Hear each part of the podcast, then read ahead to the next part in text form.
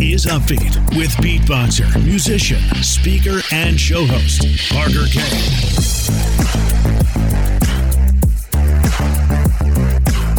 Hey guys, welcome to Upbeats, and thank you very much for being here and for listening in today. If you would, please follow the podcast wherever you're listening to it right now. That is always super appreciated, so thank you for that. Uh, but yeah, I appreciate you guys kicking off your week with Upbeats, and I appreciate you guys listening in week to week, you know, making Upbeat just a part of your routine. That means a lot to me. Uh, but I also understand if you've missed episodes or if you're not completely caught up that is totally okay. And that's why I make these six month review episodes. And I've said it in the other ones and I'll say it in this one. I don't expect every single person to catch every single episode. That's just an impossible ask uh, you know, life happens. so I totally get it. But that's why I love making episodes like this one. I've interviewed some really just incredible people, and there have been a lot of really sincere and amazing moments and conversations and uh, helpful and valuable conversations. And so uh, it's impossible to feature every single awesome moment in one episode, but I do my best to share clips with you here of these amazing guests to hopefully give you a good feel of who they are and what they do and what we talked about on the show. And that way, if you're interested, you can go back and listen to their full episodes. Uh, that's really the purpose of these six month reviews is to one, catch you up if you're not caught up Two, help you customize your listening experience a little bit better by finding the episodes that you'd actually like the most. So if you hear someone in this episode that you really like, check the description or go to this go to this episode on the website parkerkane.co and I'll have links to all the episodes, the titles, the guest names, the topics, all that stuff so you can go back and find the ones that you're really interested in. And three, uh, if you've been listening, then these are still just some really good takeaways and reminders to kind of refresh us on what all we've learned in the last six months. Uh, but with that said, again, you guys, thank you very much for being here, listening to Upbeats. Let's get into it. For me, I didn't have any other choice. You know, it's like, all right, nobody else is going to give me an opportunity. I'm a convicted felon. Nobody wants to hire me because of decisions I made years ago. All right, so I got to bet on myself. And so in a sense, it was easier for me to do it than most people because that was the only thing I had that I could do. Um, but then there's been times though where where I had to like you know really make a decision and bet on myself. And one of those examples, this is an extreme example, but uh, this is before I was in the worst position financially that I've ever been in my life, most financial stress I've ever been in my life. Um, it was right before I broke through, and this is this is in 2018 at the very end of 2018 in October, um, I wanted to get in this mastermind because, you know, there's this guy that I followed that I interviewed on my podcast and he was like the real deal. And I had made a bunch of prior investments and mentors before this that flopped. And so like I knew what I was looking for now at this point through losing out, you know? And, uh, I was like, man, I gotta, I gotta, you know, learn from this guy because I gotta figure out how to make this money online. And so, long story short, he had to put out this offer for his mastermind to join is at, at $2,000 a month. I'm like, okay, uh, I don't have $2,000 a month. Um, we're currently backed up on our bills. Our water was shut off. Credit cards are maxed out. Got four kids to feed. I mean, like it was, it was pretty rough. And I'm making 200 to $800 a month and then my wife is working at the bank and she was the one that was bringing home the most money, but we, we didn't have enough to even cover our bills. And uh, I went and got a title loan on my Chrysler Aspen for 4000 uh, I don't know if you know this or not, but interest rates on title loans are freaking sky high. They're ridiculous. And so uh, I did that just to bet on myself to go into this mastermind and that's it to learn these skills. I wasn't guaranteed nothing, just to learn how to select my audience, craft an irresistible offer, and write copy that converts that audience to that offer. And uh, everybody said, "Oh, it's crazy, stupid. Like, how could you do that? You got kids. Like, that's just dumb. Yada yada. This, that, and the third. But 10 months after making that decision, I had a six figure business because I bet on myself, because I burned the boats. There was no other choice. Like, hey, we're going to do this we're going to make it happen or you know and that, and that type of mentality uh, i feel like is what really gets the get things actually done because you're not you're not half half stepping any of it and you're not playing around you're not interested like no this is like almost almost like a life or death situation. You know, it's like it's serious. You gotta you gotta do stuff. And so uh, it, it's worked out for me, but at the same time, I, I know there's going to be a lot of people that hear them be like, "Oh no, that's stupid. I'd never do that." But it, you should, if that's your mindset, then don't do that. But if you're going to bet on yourself and you believe in you and you're going to do it, whatever it takes to make your dreams possible, that type of level of commitment will get you there like I said, very rare for me to start in pro. And then what kind of happened was while I was at those games, I ended up meeting more photographers along in different sports. I shoot for like the Twins and the Wild and all those guys. And I'm still very close to them today and I look up to them. Being a freelancer, you know, you're able to go and do all that. But I had worked full time in pro sports as well. So bridging the gap was mainly just like internships, networking, connections shooting anything and everything you possibly can. You know, you are going to have to do some free work. And I'm thankful a lot of it was paid, but a lot of it is you have to do some free work to get that paid work. And then just making those connections and knowing who's around you, connecting on LinkedIn, asking those questions, seeing if you can help. What I tell a lot of younger people, especially kids who are in college, is try and go shoot for your school newspaper or your local newspaper. Um, I kind of stated it earlier that I'm so thankful, but um, all the photographers in Minnesota who had trained me, been there for me, and then a few in North Carolina who have also, you know, when I first showed up, looked out for me, invited me to some things, taught me some things, and still I can reach out to today and ask them questions. And um, the fact that some of them have reached out and told me how much I've grown has been super amazing. I can't pinpoint one exact person because it's a lot of clusters, but I will say this. Um, it's kind of interesting is that it's all men. uh, normally, people are just going to say that, you know, I mean, in my field, I am one of the few women. Um, there's starting to be more and more women, but growing up, I didn't really have a women figure um, within that era or era within that field industry, that I, yeah, yeah, industry that I really looked up to. And the women that I had met at the time, they weren't that nice. So it just kind of was like, oh, that sucks. So um, it was all men, and it was the nice men that are I still talk to today and still very close with. So it's basically, you know, all those pro sports guys in Minnesota and then other people who had helped me along the way. And then the same thing for there's a few guys in North Carolina that have been super sweet and super nice to me. But yeah, no women sadly, but that's okay. I hope to be the woman for somebody. So. I, I was just gonna say, yeah, you know, where there, I was just gonna say where there are no one, where there's no one to look up to, or very few to look up to.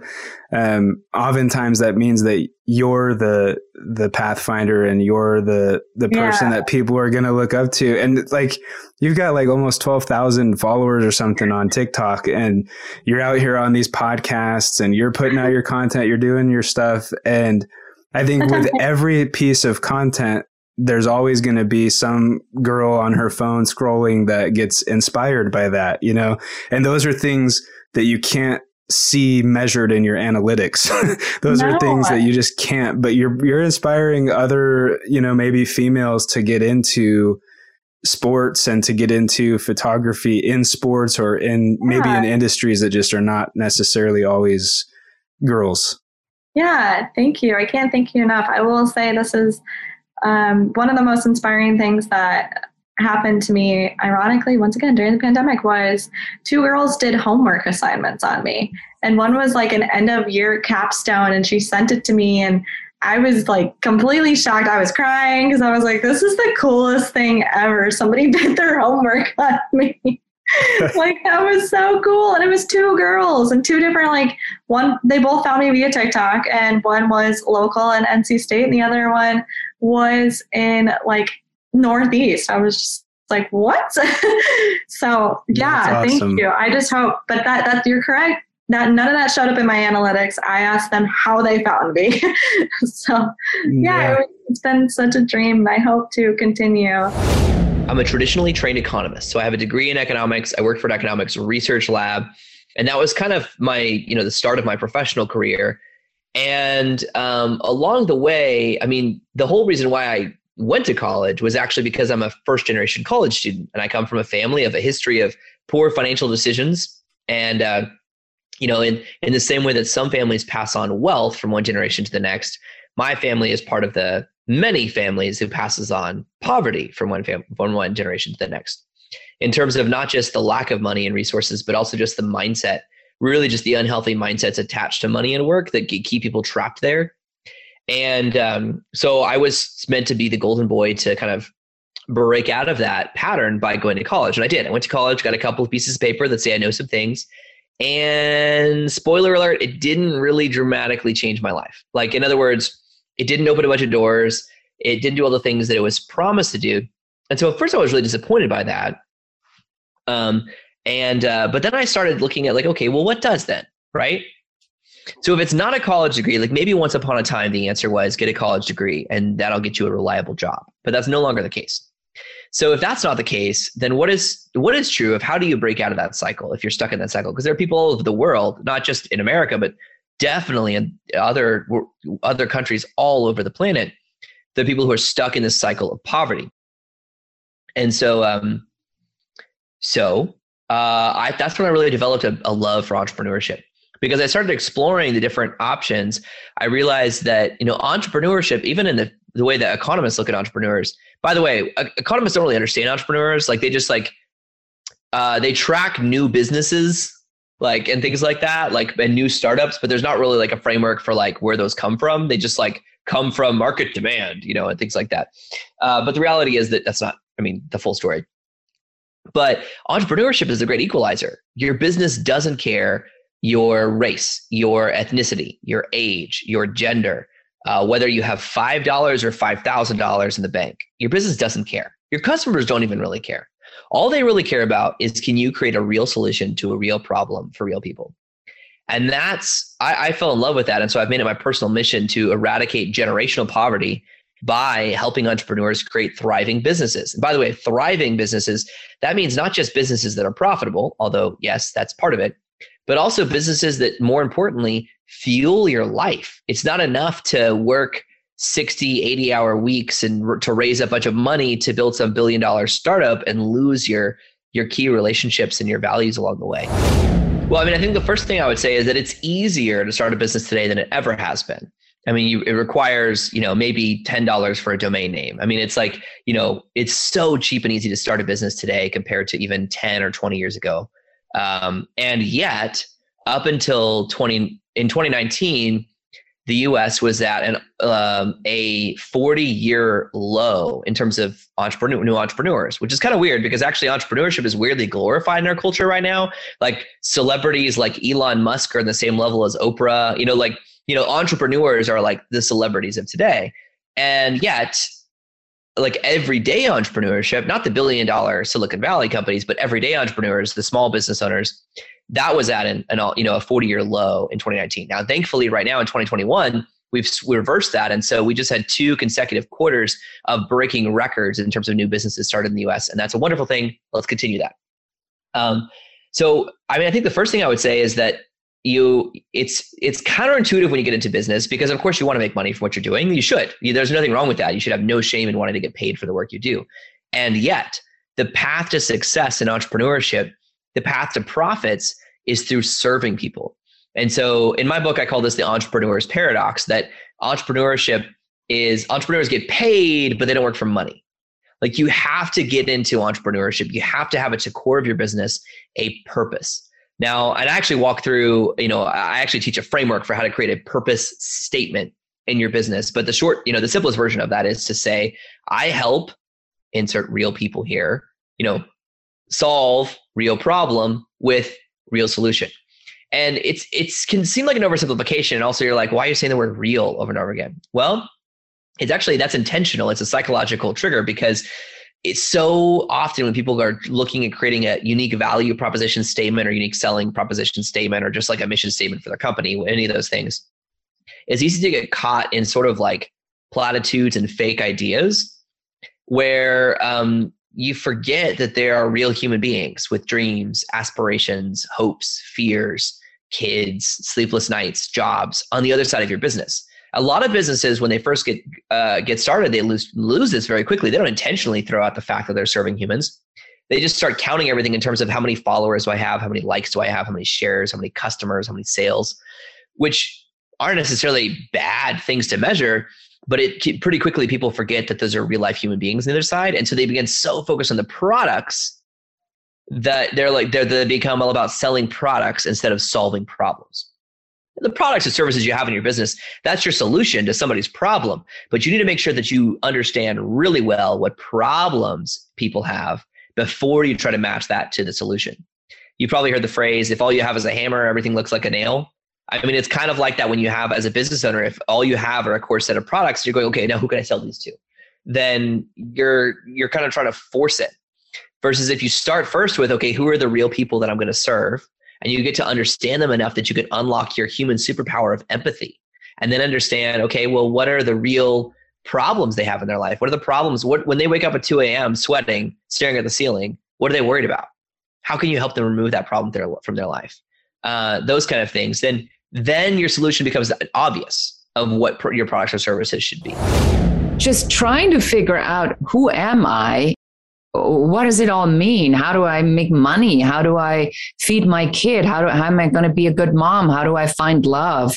And I felt so overwhelmed by the complexity of the these issues that were all like major issues that you you really have to come up with some sort of a structure or a system or self-awareness where you figure out what are you going to allow to drive you crazy?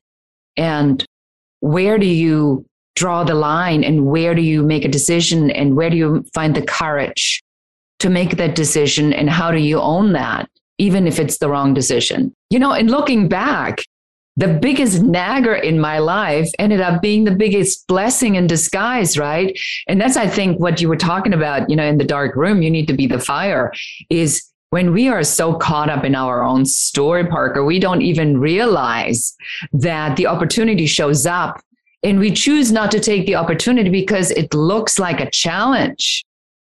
And we go, well, anything that would help me right now would have to be easy. But that's not how Spirit, God, the universe even works. It works in a completely different way. It says, oh, you want that? Great. Here's how you have to do it. But you're going to have to do it naked over 25 uh, kilometers in 110 degrees, and you got no water. But once you get there, you're good. And you're like, who, who does something so outrageous like that? We are so caught up in believing that the path to get to our goal has to be like a treasure map, right? Where it's like perfectly outlined. You have no idea what the path is because the path is God's work, Spirit's works, universe work because you are not in charge of how things interact and connect on the magic on how this all works together. You have control over two things where you are and how you control where you are and see where you are at, either as opportunity or obstacle, and the outcome, where you want to be. With those two markers, it's like in the subway in New York, right? You go in the subway, you find the red dot, we are here. You know, you want to go to the Empire State Building. But there's like, what, six different ways to go there. And if you wanted, you could walk. So you need to leave that up to some other power. But you have to trust that once that is set, that the power of what regulates everything is working for you. So now I'm at the point where I can look back at the path and I can dissect or share what all the markers were and why that mattered and why they were all really good, very bad mistakes. What drives me is not money. And I caution, I caution you all, please do not make money your God because that is a horrible place to be because you may just get that make sure that the bigger idea is around community and impact and that your belief system says that the money follows the impact. But if the passion for the impact or the vision is not there, you might be like some of these people that are unhappy, depressed, commit suicide, question at the very top of their game on whether it's worth it because all they have is money. That I think is what, what is different about what I bring to what I teach, Parker, is that I make sure people, people's passion is ignited and intricately connected to what it is that they're doing because it's the only way to sustain. So, with that, Parker, if you want to throw an example at me, then I could throw a technique at you. Okay. Um, you know, staying somewhat relevant to the podcast, and uh, I'm sure many of the listeners who are listening in right now, I I'm one of those people who feels extremely confident, like internally, like I know that I'm good at editing podcasts or something. And I just to give you an example, I, I have a podcast editing service where I edit podcasts for clients and I'm always looking for more clients. But for me, I know I'm good at doing it and I know I can provide them a solid product and be competitive with anyone else out there editing podcasts and videos. But for some reason, I have like the hardest time in the world selling me, selling my services, and having that conversation with someone who's going to be paying me. Like, oh my gosh, what do I tell them? So I always get super nervous before going into any kind of calls that's like trying to close a new client. Mm-hmm. Okay, so I was just writing down a few notes of what you said there. Um, so first of all, that's awesome that you're good at editing podcasts. Maybe I should ask you to help edit mine because that's yeah. actually like a really awesome skill. Um, and the first technique that pops into my mind for for you, Parker, might actually be a technique called thought replacements. Okay, because you said that one of the thoughts that goes through your mind is, "Oh my God, what do I tell them?" Right? Mm-hmm. And obviously, that would be a very alarming thought to have going through your mind before a client meeting, because what that also suggests is, you know, that that you actually don't have a plan or you you don't actually have any kind of a script or any major points that you know that you actually do want to make to the people. And Parker, I'm guessing that that you actually do have a script and a plan and some, you know, information that you know you want to convey. And so, oh my God, what do I tell them is what I would potentially label as a maladaptive thought, meaning it's it's your confidence and and doesn't even accurately apply to the situation because oh my God, what do I tell them again implies that you actually don't have any prepared materials to discuss. And I'm assuming that that's actually not true.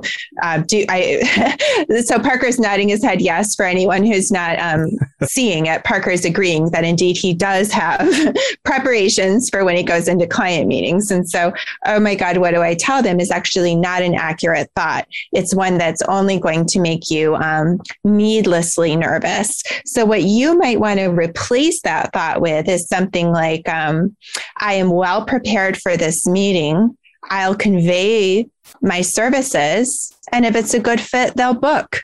And I would repeat that over and over. I'm well prepared for this meeting. I'll convey my services. And if it's a good fit, they'll book. And if you were a client of mine, Parker, I would actually I want to say force, but obviously, like it's everybody's choice if they want to take my homework or not. But I might quote force you to actually memorize that to the point where you could even tell me how many words are in that statement that I just said for you, those three sentences. I would want you to know that statement so well that I could wake you up at three in the morning and you could tell it to me like the alphabet. So, in a situation like that, I would start with certainly some thought replacements to make sure that you're actually telling yourself the truth, which is a more empowering truth for you before you do go into those meetings. I might also, you know, guide you to um, do learn learn some good deep breathing skills because we all know we've probably all heard of, you know, fight, flight, or freeze. That when we go into kind of anxiety provoking situations, for some people, their body goes into that mindset that there's like a from the caveman days that there's a giant lion about to attack us, and we start getting small and breathing in a shallow manner, which just causes our brain to slow down. So I would want you to do some thought replacements and also some really good deep breathing to make sure that you were not in panic mode mentally or physically before you went into that meeting. Wow. I feel like pretty overwhelmed just with the advice. Like, I'm very grateful for it. So, thank you for helping me out with that because I'm definitely going to do that. And hopefully, you know, in that example, we were able to help others too. Yeah, so I would just like to put unpack that example a little bit, as you said, so that other people, you know, who are thinking about thought replacements for themselves.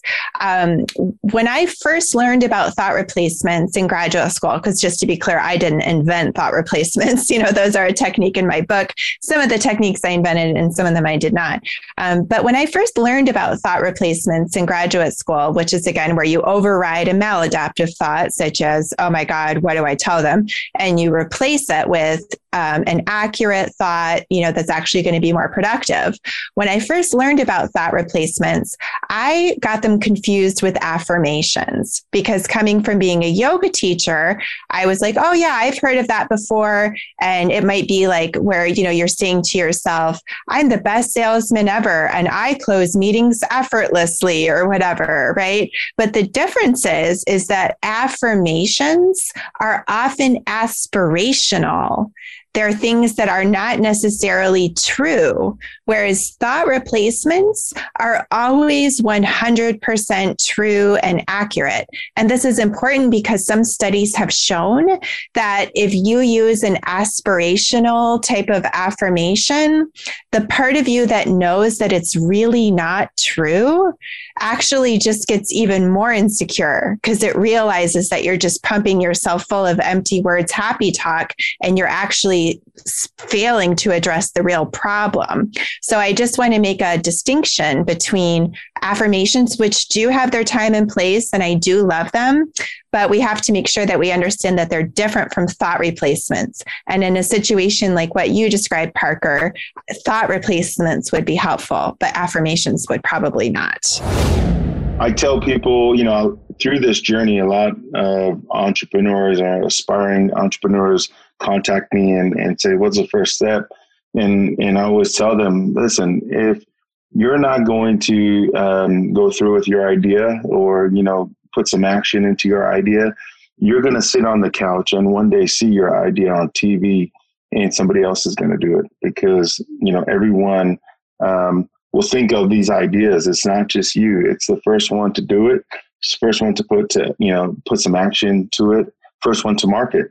And I tell them just jump. You know you don't you can't really plan the path. You can as much as you can, but the path will will take you down um, this road that you've never dreamed of. And and it's been good for me. You know I've I've learned so much from this path. I I would never trade this experience, even though I've gone knocked down, even though, you know, I've put tons of my own money into it. Um, things have been on the line all the time. I would never trade this experience. I would never go back to a nine to five. I'll always bank on myself and count on myself to, you know, make my own money, to, um, you know, be an entrepreneur. So the first, you know, the first um, advice I give to people is, listen, just jump you just need to go, you know, plan it out, go as, you know, plan it out as much as you can and then jump. I've had some experiences where, um, you know, in the beginning, I was looking for people to partner with me.